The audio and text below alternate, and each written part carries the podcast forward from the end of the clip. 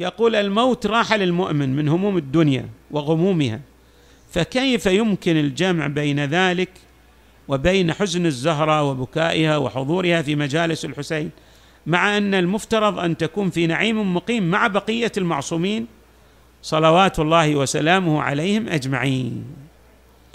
سنجيب على هذا السؤال بنقطتين. النقطة الأولى تتعلق بمطلب حكمي فلسفي. هذا المطلب يقول الفلاسفة النفس في وحدتها كل القوى. يعني قدرات الإنسان في عالم الملكوت والجبروت تتناسب مع قدراته في ذلك العالم. لكن الإنسان له هيمنة وله مراتب في قوسي الصعود والنزول. فإذا كان له إشراف على عالم المادة. يقال هذا الإشراف على عالم المادة يتناسب مع نفس عالم المادة. يعني إذا لا كان له إشراف يتأثر بما يجري من مؤثرات في عالم المادة. فيحزن بمقتضى مجريات عالم المادة. فلو فرضنا أن هناك نبي من الأنبياء انتقل إلى الرفيق الأعلى. راح.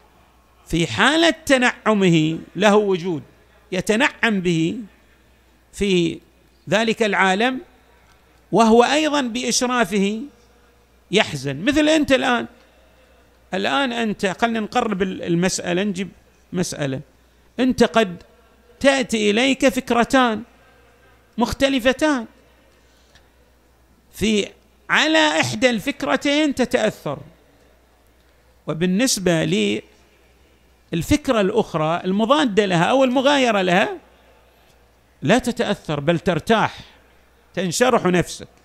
فلا مانع من الجمع بين ما ورد من أن الإنسان يتنعم أو هو في نعيم مقيم وبين أن يكون له إشراف على عوالم الوجود المادية ويحزن بسبب إشرافه.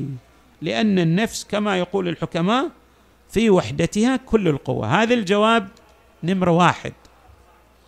جواب نمرة اثنين. هذا نمرة اثنين. إحنا في بعض الأمور ما ندركها. ما نعرف.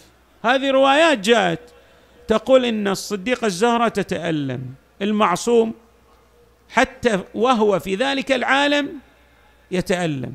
يعني طيب عندنا روايات أخرى أيضا روايات أن حتى أهل النار يبكون على الحسين. طيب كيف؟ هو في النار وهو معذب ومن الأشقياء ويبكي على الحسين. كيف نجمع؟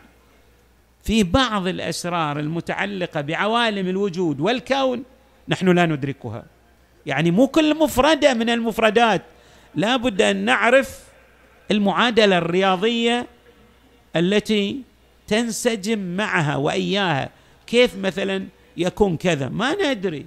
كثير من الأمور نحن على جهل تام بها. الروايات قالت لنا هكذا. إذا جاءت الرواية وكانت صحيحة السند نحن نسلم بها وما عندنا أي مشكلة مع يعني أن حتى أن أهل النار يبكون على الحسين. ما في عندنا مشكلة. وهم في النار.